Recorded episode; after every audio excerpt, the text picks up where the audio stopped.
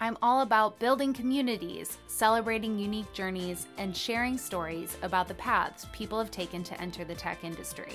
Join me as we explore the skills my guests have learned in their prior jobs, schooling, or life experiences, and how they apply them to their current roles in tech. My guest today is a self taught engineer currently working as a principal software engineer for Apple. With 20 years of experience in web development, she attributes her skills and success to being passionately curious. She has a deep affinity for gaming and is a published video game journalist. Her name is Cher. I'm super excited to be chatting with her today. It's about taking things that like are toxic inside of you and like turning them into like, you know, good soil. I'm your host, Lauren Lee, and this is We Belong Here Lessons from Unconventional Paths to Tech. Cher, welcome to We Belong Here. Hi, thank you. yeah, thank you again for chatting with me today. Let's start at the beginning, shall we? Sure. Yeah, let's do it. Can you tell me more about the experiences that you had before you entered the tech industry? So, my journey actually started when I was in middle school, um, which was mm. in the 90s. uh, sure. I yeah, my so my mom, um, she worked as an office administrator, but uh, for a construction company. And as part of her job, she had to learn computer networking um, to run that hmm. portion of um, the company as well. And so she ended up bringing home a lot of computer parts. And I just became very interested in um, how computers were put together and everything. And that kind of led mm-hmm. to just this sort of curiosity about technology and how to build things and like how to make games and all of these different and I mean even like things like alarm clocks, like anything to do with electronics technology, cool. anything like that. I was very interested in taking it apart and seeing how it worked. So I ended up doing that with HTML and um, mm. taught myself HTML and then CSS and then JavaScript actually by reverse engineering Dreamweaver sites. And um, that's Amazing. kind of where I learned. okay, and so that was early on. That was like throughout schooling and that mm-hmm. kind of just self taught kind of stuff. Yep, middle school and high school. Um, and I actually had like a really kind of rough childhood. I moved every year, and so I didn't have a lot of friends. And my parents were not in the military, so that is not oh. why we were moving. But I went down, um, sort of, I started to go down towards the, I would say, like a bad path for myself. I tried really hard to like hold on, but I didn't have any friends at school. And so mm-hmm. I started doing this program called Running Start, which in the state of Washington um, is the program where you go to college uh, when you're in high school instead of going to high school classes. And so I thought that if I did that, that I would be able to like get out of, you know, the sort of like life situation mm-hmm. that I was born in. Right. It was kind of a ticket. Yeah. Ugh. Yeah, and that's kind of because I was really smart. Like, I mean, I was like super into biotech. Like, I did biotech expos when I was in high school. I did job shadowing for several like companies, mm, like biotech companies in the Seattle area when I was growing up. I got to work on the Human Genome Project. so, like, there was a lot of cool stuff that you just think like, oh, this girl has so much potential to like become something and do something with her life. But even just like taking college classes, like instead of high school classes, it just wasn't enough. And so I ended up dropping out anyway. And, you know, I started using more drugs because I'd already started using drugs and drinking a lot and just generally like not invested in myself. I was more invested in escaping the reality of my life and a lot of my hardships came from I was heavily sexually objectified from the time I was really young. I developed really early and went by the time I was 16. I mean, I just I was really tall and so I looked like an adult and I got treated like an adult, but I was not an adult, you know. And when I dropped out of high school, I actually moved to Arizona with some of my friends who had gone to ASU and I was like, okay, like I really don't want this life story like i want to like use my mind and like do something with my life and like be better than where i came from. So i actually enrolled myself in high school when i got to arizona and a lot of people like don't really know that. I, I just, like tell people like even my friends i don't know that. But my first day there this boy in my calculus class he asked me if i would tutor him and he didn't want a math tutor and when i got to his house he like offered me some drugs and i took them and then obviously you know he went for what he wanted and I just like gave up at that point and I dropped out of that high school too because I was like this is all I am. Like I can't I can't be anything but this. So I had a time there until I ran out of money and my car broke down. And so I ended up going back home. And then that's when I started to uh, get into sex work mm. at that hmm. point.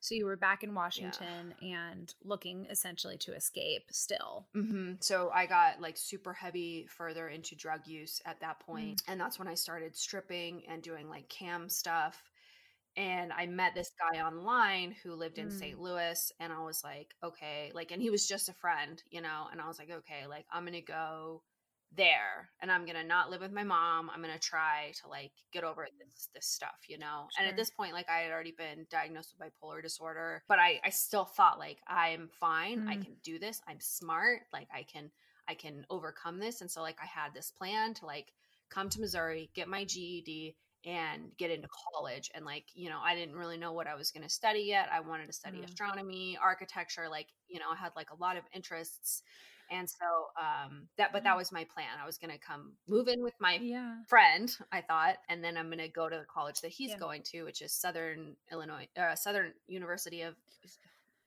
university of southern illinois I, siue whatever Southern Illinois University of Edwardsville. There yeah, we go. Sure. But it was somewhere not in what, you know, it was away. Yeah, away from was, my parents. Yeah, got is, it. is kind of like what, you know, and away from the people that I was around. Mm-hmm. Like I was like, I change geography, change my story. And it was a really cheap exactly. one way flight on Southwest Airlines with like $29. and I was like one of like four people on the flight. It was a red eye. And I just remember that like red eyes back then were like, actually like empty and like now if you take a red eye it's like totally packed like and it's just as much as the other flights. It's so crazy how much things like that have oh changed. So um, yeah, when I got to Missouri, basically the same thing happened mm-hmm. again. um, the friend, you know, he wanted more and he took what he wanted. And I just got like super depressed. Mm. So I started waiting tables and stripping again. And again, back with the drugs because, you know, like I felt like no matter where I went, like that was my mm-hmm. story, you know, that I was, that's what I was there for. I was there to serve mm-hmm. a man's sexual desires. That's, that was my purpose. So at that point, um, and this was like in 2005, I got a message on MySpace after I had been featured on. So, one of the strip clubs I worked at was Hustler Club, and they have like, you know, they're pretty famous and pretty big presence. And they had a MySpace page and they would like feature like different dancers on their page. And I got featured on there. So, this guy reached out to me and he said that he was a producer for porn and ah. i mean at this point my my mental state is like that i'm never going to you know be a scientist or an architect or you know anything and at that point like well if i'm just going to be used for sex anyway like why right. shouldn't i get paid for it mm-hmm. and so i agreed to go out to new york to meet with this production company to talk about doing porn but when i got there it was like you know they flew me out and we were driving like we you know drove through like downtown new york everything was really nice and then we started getting into you know you see like the buildings start to like become like warehouses and like you know like mm-hmm. broken glass you know like there's like boarded up windows and stuff like that and instantly i re- realized that i had done something really wrong like that i was in a bad situation yeah and we got there and i i mean I was like, you know, 18 years old. Like, how I didn't know how to deal with what was happening at all. And the guy, the producer, he made me like oh make like God. a fake like identity story, like come up with like a story, mm-hmm. a fake name, like all this stuff, and like tell this on camera and then you know they went forward with it, what they wanted to do and it honestly up until like 2 years ago I never told anybody about it because the things that happened to me were so horrific that I could not even like admit to myself that those things had happened to me but obviously I, I managed to escape and somebody helped me get a flight back to st louis and that is when i when i got back i had been mm. back for like I think like a week and a half. And that's when I tried to end my own life because I I mean, what do you do after that, you know? But of course, I my roommate found me and they called 911 and I ended up spending, you know, 6 weeks in okay. a mental institution sort of like overcoming, recovering from that situation. And after that, I don't I wouldn't say that like all of a sudden like I had like this change of heart or anything because I was still using drugs and I was still stripping, but I I guess I erased that experience from my mind and so I was able to at least like keep keep living, you know, and not continue to try to end my life over and over mm-hmm. again. But it was around that time mm-hmm. so that happened in March and in June, no, in May. So 2 months later, I met my daughter's dad. And that's when I ended up getting pregnant. And when I got pregnant, obviously I stopped stripping and I stopped using drugs and I stopped drinking. And I was like, I don't know what mm. I need mm. to do, but I, something needs to change.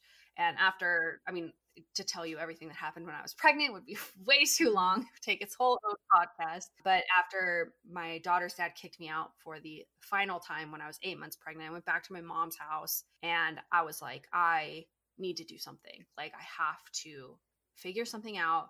And I ended up getting a job. I applied for this job on Craigslist, was looking for a front end developer. And somehow during this time, I was just doing like live journal layouts and just like random like stuff here and there mm. for different like like I, I did like a, a project for a library a public library and so i ended up being the second google result for um, front end developer in 2006 which is like pretty pretty crazy you know stop yeah and it, it was not on purpose you know it was just like completely happenstance but i ended up getting the attention because of that from this director of technology at this um, real estate development company um, called luxuryrealestate.com and that is actually where I got my first job. And I did not tell them I was pregnant. I was just like, I need health insurance, yeah. And I need a salary because I'm literally about to have a child and I have no idea what I'm doing, like in any way, shape, or form. Um, so that's kind of how it started. oh, wow. Well, I mean, it sounds like, I mean, what an incredible thing to find that role though in that moment and in that time. I, I always tell people like all of the time when they're like, how did you get to where you are? I'm like, I mean, some combination of privilege and luck. Like, I don't know how else to describe it. I mean, you're, yeah, I mean, thinking back to that time where you're like, yeah, just take a chance on me. Like that I'm, I'm a front end engineer and, you know, I can do what you need. And they believed me.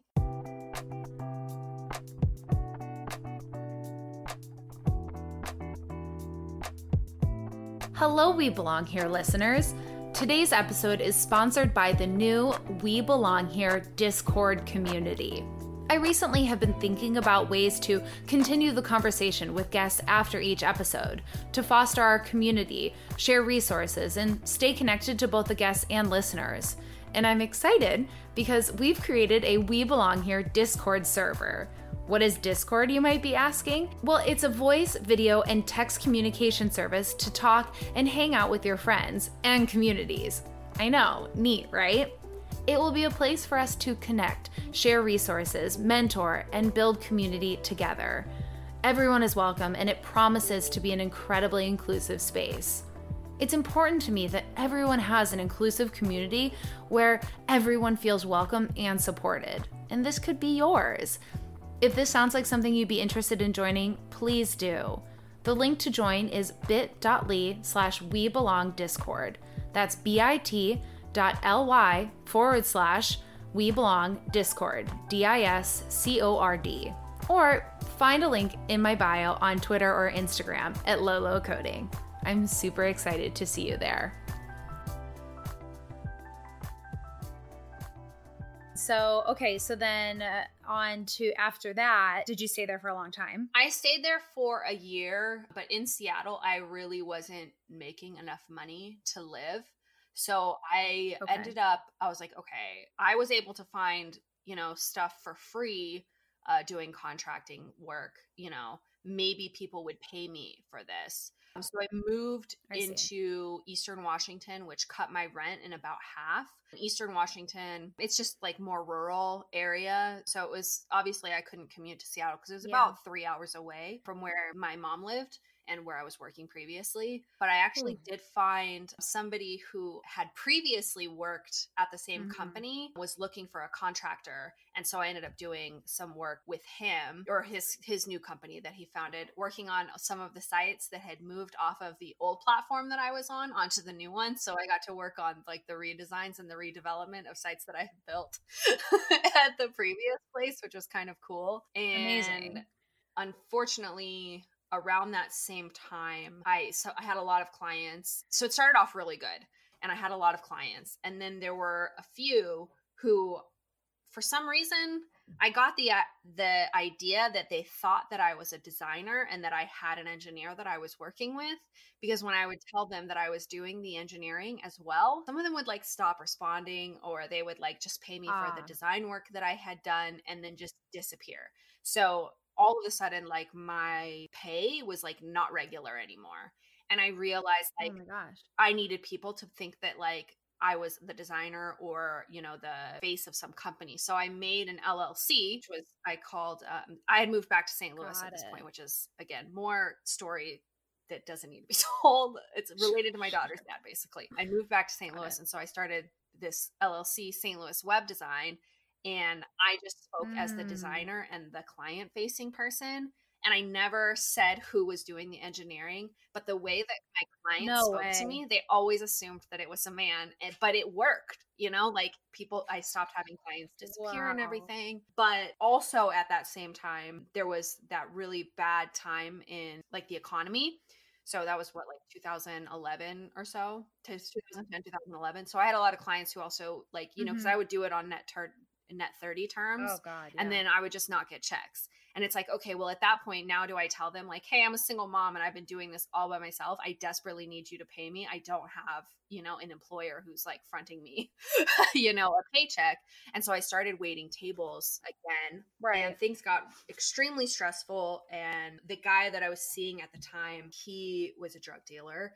And I had had an ectopic pregnancy and um, at the hospital they had given me this drug called dilaudid which is very chemically similar to heroin and when i asked the guy that i was seeing about this drug dilaudid okay. if he could get it he told me that he could not get that but that he also dealt heroin because he i knew he dealt cocaine because he was giving it to me and it's scary because like i had put in my mind for like many years that there was a period of time where my ex had moved for a job and I followed him a few months later um, with my daughter and i had put it i mean literally implanted this idea in my head that my daughter was with him and that i was at the previous place by myself with his car that's actually mm-hmm. not what happened at all after working mm. most you know a few the past like few, uh, six months or so in therapy and stuff like we kind of like uncovered that like i was having these memories that like weren't like I had this story in my head that had one set of memories and then I was having like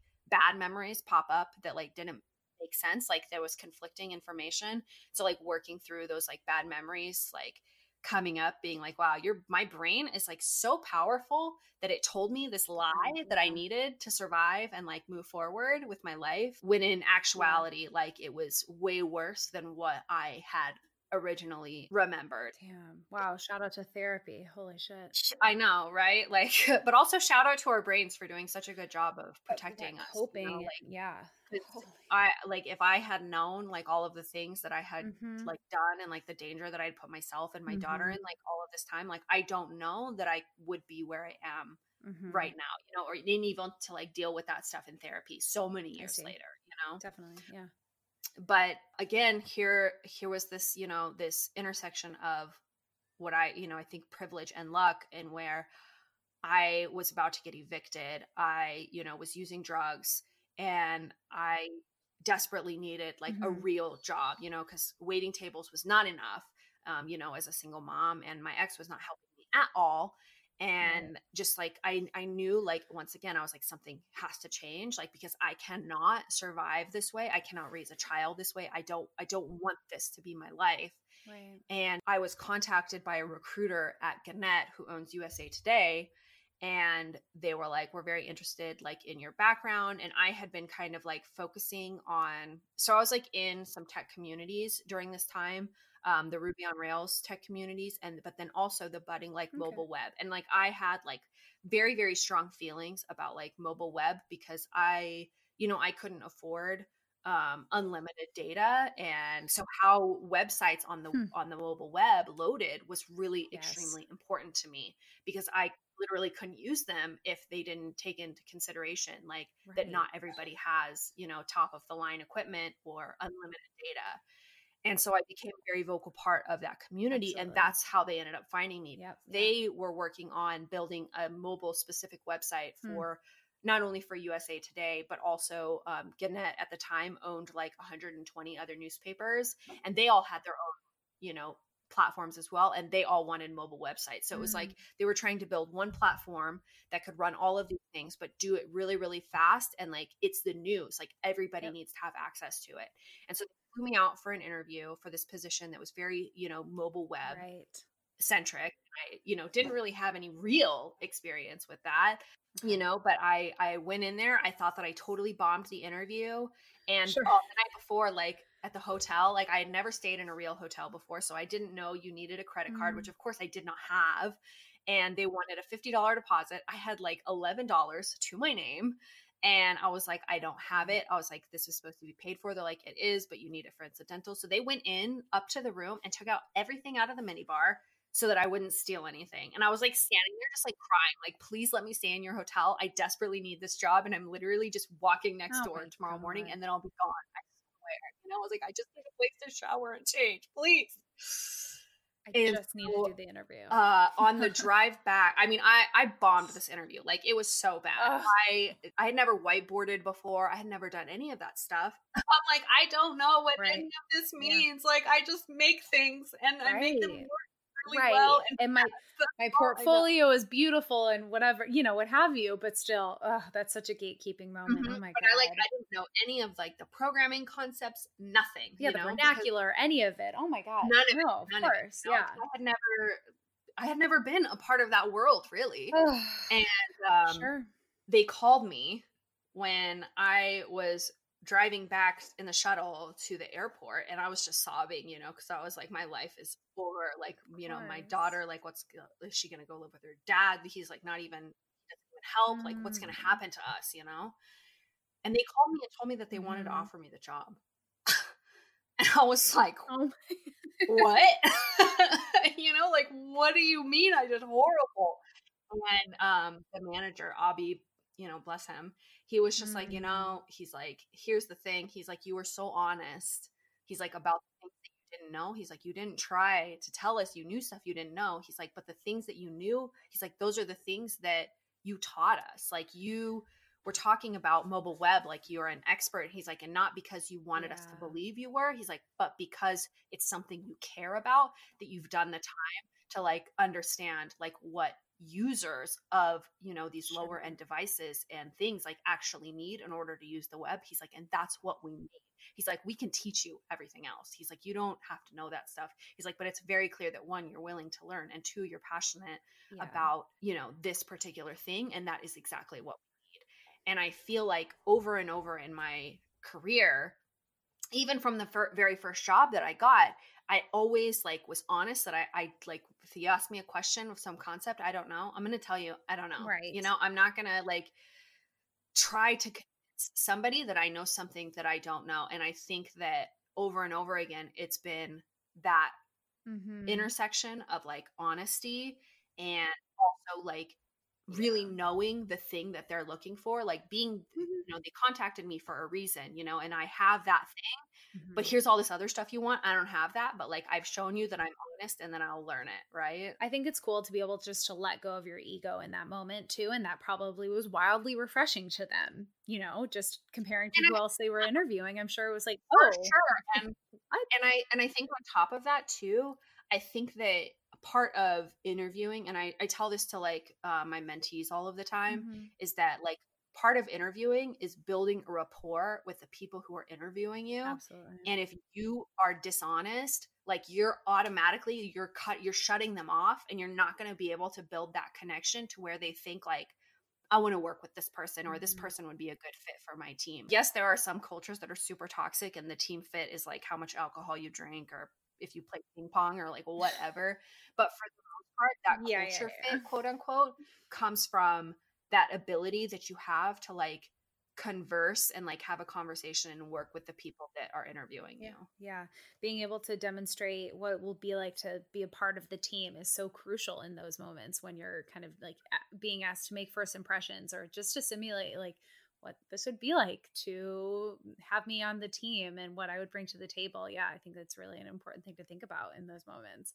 So what so in that moment did you did you move out to Virginia? Isn't that where USA Today is based? Yeah, I moved to Virginia with my daughter and I was out there um, for just about okay. years. Wow, what a like big next step. I mean, that even though my career started like years before that yeah of really, course like, totally. that was like that was my quote unquote big break right because sure. one i was getting paid you know more than double what i had been getting paid at the first job that i took and i was getting paid more than what my contracted hourly was, you know, that I was doing before that. And obviously, I didn't have to wait tables anymore. So, I mean, I was still in a rough position financially that I'm exactly. actually still crawling out of from, you know, everything before that. But it was really like at that mm-hmm. point where it's like, this is, that was like almost yeah. like the start of my real quote unquote career, you know, because that's where like people know what that company is.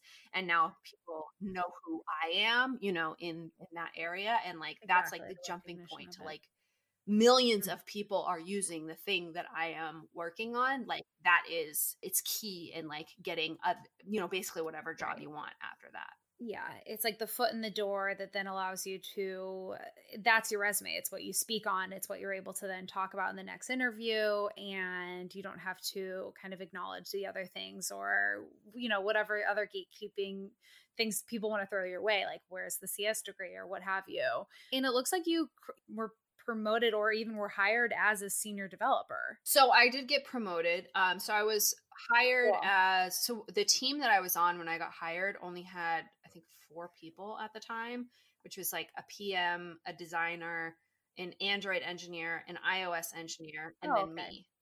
And then we had a manager, yeah.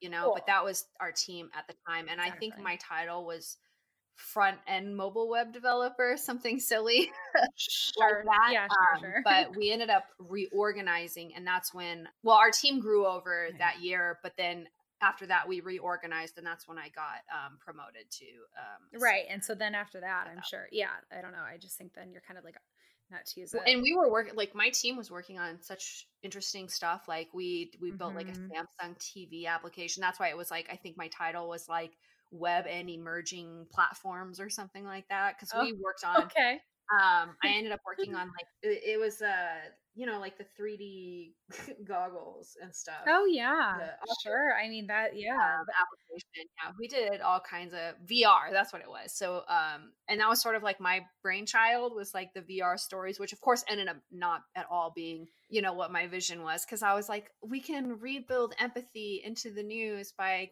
with VR experiences. So, Experience you know, like a, my vision was like, okay, a tornado has gone through, you know, some rural town in the Midwest and nobody cares cares. Well, maybe if they walked through it and saw yes. people's houses like literally, oh. you know, dec- whole town decimated, people losing everything, that they would like actually like have empathy. Um, but instead, uh, the last time I checked, like it was there was like one that was like a walk through Italy or something, and I was like, okay, well, no, no, no. I mean, that's like that's fascinating. Not and, what I, I had I think... in mind, but that's cool. But I mean, still cool that I got to work on that in like such like sure. a, a time when those things were like you know, not yeah, emerging technology. Yeah. It was like new, you know, and I think that that's well, really cool. That then makes sense for your you, the next thing you did was in video game world, and so that kind of you know, I see the connection there between the two. I mean, that concept itself is very like I can very much picture a dystopian novel completely set around that. Like, what if we could make the news immersive? Like, what if we, I don't know, there's just very much something to that idea. And it's terrifying, but also fascinating. Uh, but okay. So, so then you, then you went on to like be a, a video game um, development, like that, and kind of switch technologies then. Mm-hmm. So, interestingly enough, uh, video games were like another addiction, technically, because when I wasn't using drugs, I was mm-hmm. using video games to escape. Um, and that started wow, at like a super, super young age, you know, because like, you know, sure. my my mom and my stepdad would be like screaming at each other or whatever, and yeah. I would just be like, "All right, Legends of Zelda." Put on the headphones, you know, and you're like, in another world. yeah, world or EverQuest, and Damn. Um, of course. So video games have always been like a really big part of, um, I guess, like my yeah. self-soothing therapy, which is, I mm-hmm. mean, out of the ones that I had, it was certainly the healthiest of all of them. sure, um, sure. But yeah, so when I applied for the, I had been trying to get a job at Blizzard for years. Like I had interviewed multiple times. Um, and then I just ended up getting in touch with the group technical manager who had, they were building out a new team and I met her in person and I was mm. like, I like I was like I have so many ideas for like you know different things in esports and everything and I ended up um obviously I got hired I got the job but I also did so much while I was there even though I was only there for a year I moved out to California but I couldn't take my it wasn't easy to take my daughter um, at that point because her grandparents and I were not seeing eye to eye. And I don't know, I didn't know the rights that I had and nobody told me. So I. Yeah, I mean, yeah, how to navigate those things. Here um, which actually I feel like now maybe wasn't such a bad thing because I was working so many hours because I was so like almost too passionate about the work that mm-hmm. I was mm-hmm. doing and had too many ideas, you know, that it seemed like there was no separation between work and home because like I would go yeah. home and like I would just be like thinking of like, you know, things to make. And like I just I like that part about myself. However, like mm. I do want like my friends and family to be like that to be like the main part of my life. I want my job to be yeah. like I'm good at it and I have a lot of ideas and I have passion for it, but I don't want it to be what I'm living my life for. And so I think that if mm-hmm. I still worked at Blizzard, like my relationships would all be really unhealthy. yeah. So, okay, so then it seems like you then kind of went on to be a front end developer, software engineer at kind of different spots in Washington, greater Seattle area. So I I actually moved I moved from California back to here, but I was still doing contracting work with that company that I had originally started contracting with back when I was I 21. Yeah, so we're still friends. um, so I ended up doing wow. work for him um, because the job that I took when I moved back here was very like i i need to move back and like deal with this custody situation immediately and so i i took the first job that paid enough basically but it ended up being a really toxic work mm-hmm. environment um, for me very much like i mean it's in the midwest mm-hmm. so you know like that one of my colleagues she had been there for like 15 years or something and never been promoted past senior huh yeah which well, was like, yeah yeah yeah i mean yeah you know and it was like that was kind of like the way that it mm-hmm. was there and i am i'm just i mean if you follow me on twitter you know i am not quiet i'm very loud when i see injustice yeah. happening and i felt like this this place was like very yeah. backwards and you know growing up on the west coast like i just wasn't mm-hmm. having it you know i couldn't come to terms with it but um basically ended up coming to an agreement that I was not going to work there anymore and had to find some contract work for a few months. And then I had been reached out to by David Brunel at Starbucks um, a couple of times. And I just told him, I was like, I can't. I can't move to Seattle. Like I have to deal with this custody stuff with my daughter. Like here in Missouri, I can't leave uh, unless I could. I could take her with her with me. I would go. I was like, but I can't. Mm. Um, while all of this stuff is going on, and I don't really know how it's going to turn out. And so um, I was their first hired remote employee. Yeah. Um, they did have somebody else who was remote at the time, but he had previously Mm. worked in the office and then went remote. And then I was a technical lead as well. But that was pretty good for a while. But the I just wasn't getting the pay that I needed. And um, because Starbucks, you know, they're in every state already, Mhm. you know, they already had a system in place so that um, the pay was adjusted for geo for your geography. But the way that they calculate it is not good. Ah, um, yeah. And so my cost of living because of property taxes is almost as high as it is in Se- the cost of living in Seattle. Um, so really, I should have been making about the same. Um, and I made a case, and my Oh my bosses made a case, including David Brunel. Like Right. everybody that could fight for it, fought for it, but they were like, "We're not. This is how our system is. We're not changing it." And so I left out of principle Um, for that. I mean, also I needed the money, you know. So I took a job with Webflow, sure. um, which I was really excited about because you know they're building platforms, and I was gonna get to do, you know, gonna get to work on stuff that I hadn't really gotten to work on before, yeah. um, in terms of like compiling and design systems and things of that nature. But then along came an Apple.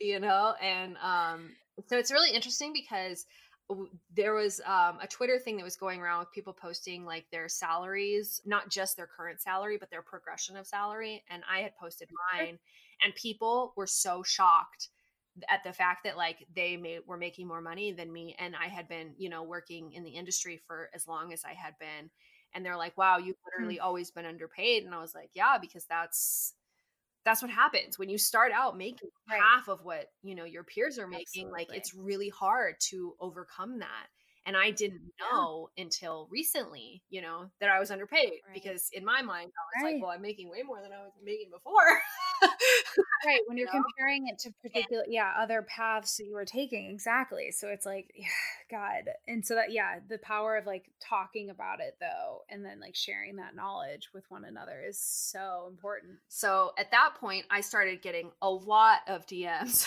of people being like come work with us we will pay you x amount like you'll get paid fairly you'll finally be making what you're supposed to be making. I had a lot of you know people being like this is how Mhm. you negotiate like this is what you need to say. They're like if they br- ask you how much you got paid before they're like you need to tell them that like they're not allowed to ask you that question and you just, right. you just have to keep saying this is what i want this is what i want this is what i want so i got a ton of free coaching on how to get paid fairly um, one of the folks who reached out was um, uh, her name is Devin, and uh, she was like, "I want to find you a job at Apple." And I was like, "Well, I was like, I have to work remotely." I was like, "My, I have a custody agreement with my daughter's dad. Like, if one of us moves, we could just give up custody." And I was like, "And I'm not willing to do that. You know, especially because my daughter doesn't do that. want to Right. live with him.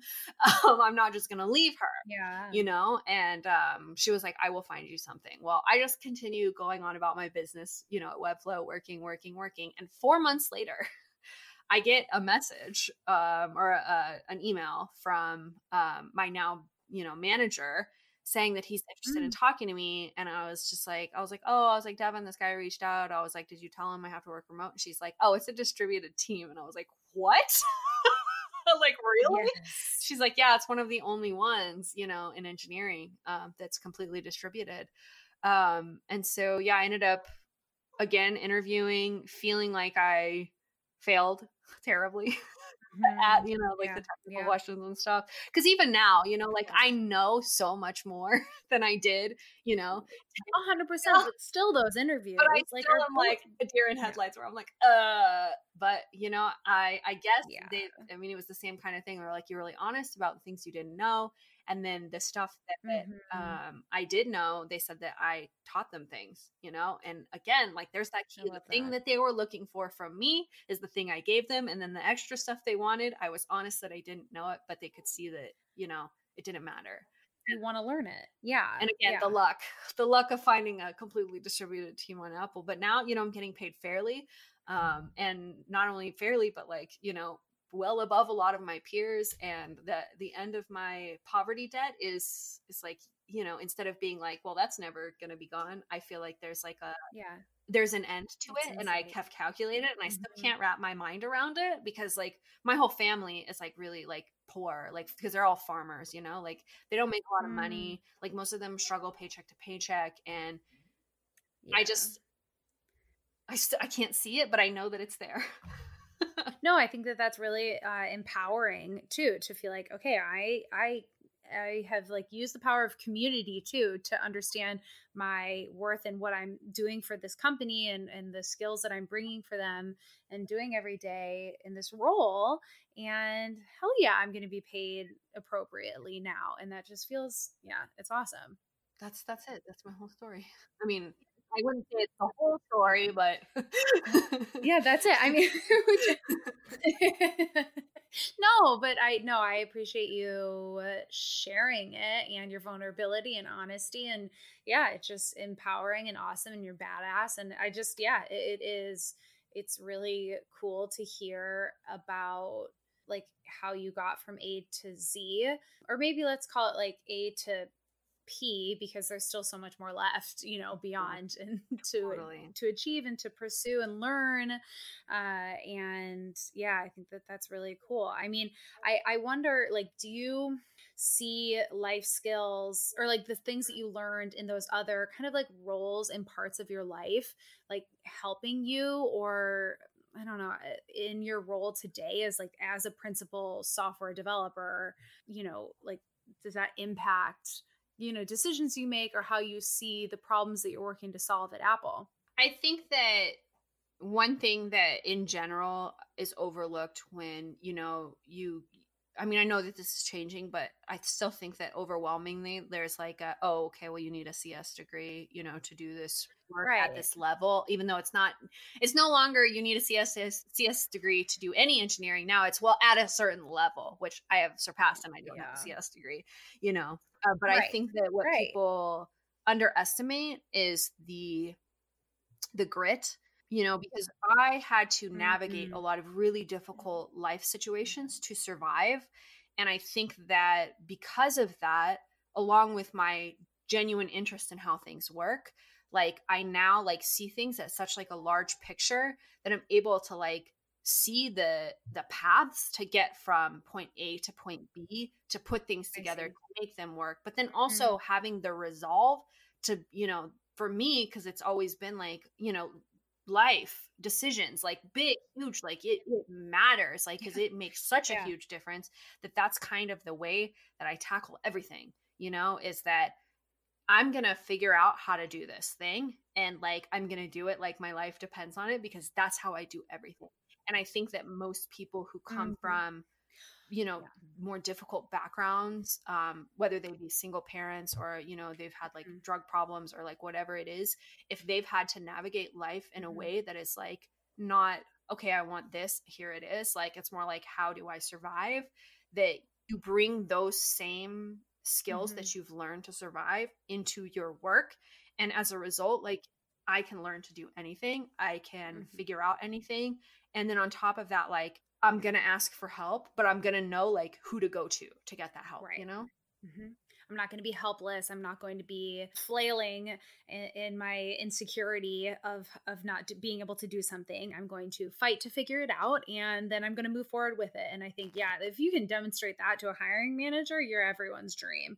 Like, of course, they're going to totally. And yeah. and you know what's interesting is I actually think that like I mean, maybe this is far fetched, but I think like, you know, we have people in our industry who come from like sales mm. and, you know, really good at building rapport sure. or selling themselves, you know, or selling an idea. And even though I didn't work in sales, um, I think that from stripping um, and learning how to deal with men, mm-hmm. which is, you know, most in our industry, yeah, and like, point. I actually think that I learned how to talk myself into things um, yeah. from doing sex work, you know, and um, not in, you know, obviously not in exactly the same light, but in terms of like understanding that, like, okay, I need this thing and I know I need to get it from this person and I have to build a relationship with this person and I need this person to want me to be the one to give them this thing. Does that make right. sense? uh, it, absolutely, it does. I mean, yeah, it's fascinating, and it's yeah, it's really well put. I think that that is taking advantage of like life lessons that were thrown your way, and now utilizing them to move forward in the world. And that's like in my world like mine that's freaking brilliant and awesome because like like I don't know I just think there's something about like manipulating the fucking awful system to our benefit in a way so that we can like climb it in mm-hmm. a and get for and you know provide a lot, great life for your daughter like that's so important and i don't know i applaud you for spinning it and like figuring out how to make it work for you and also doing the self work it sounds like you just like holy shit have like overcome a lot of things and i'm just so happy to know you and so um happy to be sharing your story because you're incredibly inspiring and like i don't i don't want to sound trite when i say that either because like I mean it really wholeheartedly. It's so it's so hard to like know I was I was gonna say like how are you about receiving compliments? It's, it's weird because like you know because that's just like no my exactly. life and I think for a long time I think for like a long time like it mm-hmm. even though I know that a lot of the things that I've been through are not sure. normal or typical and you know when I I think that for a long time when I would mention sort of out of pocket mm-hmm. some of the things that right. I had been through people would genuinely like be mm-hmm. uncomfortable. And I'm like, oh, this is one of those things that's mm-hmm. not normal that mm-hmm. shocks people. And I need to learn how to like temper like what I'm going to tell yeah. people. And also I need therapy to learn that like this stuff was like right. not okay, you know, right. that happened. Um, but I, I did want to say that really quick is like one of the breakthroughs I've recently had in therapy was about how I um so there's this exercise that I do mm-hmm. with my therapist which is like taking bad things that happened mm-hmm. in the past and connecting them to positive things about yeah. myself now and it's not about I think that some people can view that exercise as being like oh it's a good thing I had trauma or I wouldn't be the person that I am today but mm-hmm. that's not what it's about it's about taking things that like are toxic inside of you and like turning them into like you know good mm-hmm. soil you know like you're you're picking out the toxins like i can't take away any of the things that happened mm-hmm. to me but i can change like what is planted in them and what that becomes of my future and who i am right now and like how i see mm. myself and so that's like kind of like one of those exercises so one of the things that we identified is that I have like a very like innocent vulnerability about me mm-hmm. and I think that comes from like how honest I am with people sure. but then also you know that's just a part of like who I am as a person like when people see me they see that like that vulnerability and like that's part of who I am but in the past that's been something that you know men yeah. took advantage of and that was like over and over again it's like I hate this vulnerable part of who I am because that's the thing that that hurts right. me you know right. and but looking at my career that's the thing that got me to where i am yeah. is like being super honest saying i don't know and you know yeah people feel like they can trust me because of that vulnerability sure. you know and so if i say i don't know how to do this but i'm going to they believe me mm-hmm. and i have stayed away from men up until i um rekindled with my childhood romance and got oh married oh but like i had to separate because even when i was going you know coming up in this career path i was still right. being victimized by men and i mm-hmm. did not know how to be a strong person and also a person who is being targeted by men constantly, you know? And so I had to cut mm-hmm. out having like I mean like male friends, like everything, just like had no contact with men at all. And now I have built up this like way about myself. I'm like, okay, I can still be vulnerable, but I also need to mm-hmm. have boundaries and not just, you know, mm. in oh relationships, but also at work. And so I learned how to build them at work in my career and now i'm applying those skills to my other relationships and i can have friendships yeah. with men again so, no that's it's important work uh, and i think that that is incredible advice or like a, an exercise to work through through therapy but also yeah just in life in general to like reimagine and also i like the imagery of good soil and like how to plant good things now moving forward and yeah, that's really, really powerful. Do you have any advice that you maybe could share for those who are looking to transition into tech? I would, I mean, honestly, I feel like I just have the same advice for like everybody, and that mm. is like get therapy.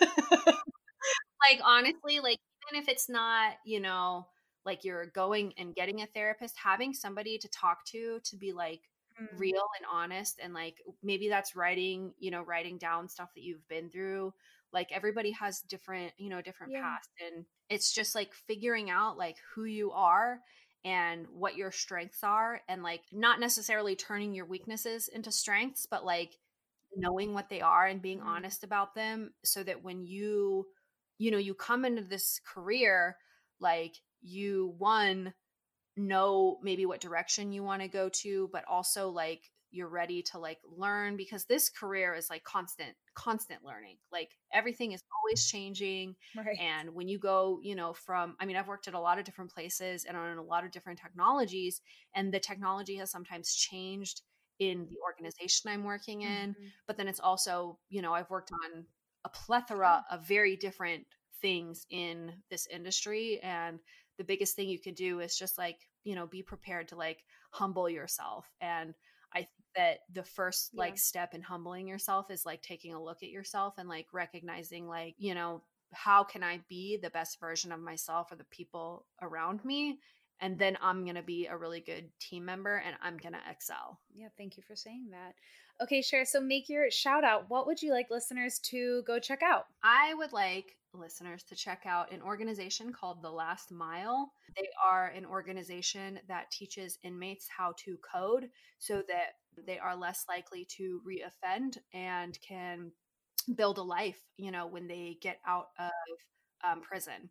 I think that organizations like the last mile are incredibly important because most of the crime or most inmates rather that are in prison or people who are you know actively committing crimes and wanted by law enforcement the reason they're they're reoffenders. A lot of them started out you know when they were teenagers offending and it's almost always from a necessity um, where it starts and then there's it's really hard to get out of that life and so by funding programs that give inmates a path forward and a you know what feels like is a future you're helping to you know to cut down on that that reoffense rate and you know give give folks hope and a path forward and you know become really you know have good lives and become a good part of oh, society. Oh, yeah, no, it's great. I will include a link to it in the show notes. Thank you for shouting them out. Uh, and then where can people find you online? Uh, you can find me at cher.dev and Cher the dev on Twitter. Very cute. I love it. Um, okay, well, amazing. Thank you so much for chatting with me today, Cher, and for sharing your advice, your wisdom, your vulnerability, your authentic self, uh, and beyond. But I, I, I couldn't appreciate you more. Thank you. Thanks for having me. Of course. I'll talk to you soon. Bye. And that's a wrap on today's episode. I'm Lauren Lee. Thank you for listening to We Belong Here. If you have any questions about this or any other episode, find me on Twitter at Lolo Coding. That's L O L O C O D I N G. Shoot me an email or leave a comment on the We Belong Here website. If you enjoyed this episode, please, please, please subscribe and review the show on your podcast player of choice. And be sure to check us out next week for another story and lessons learned from an unconventional path to tech.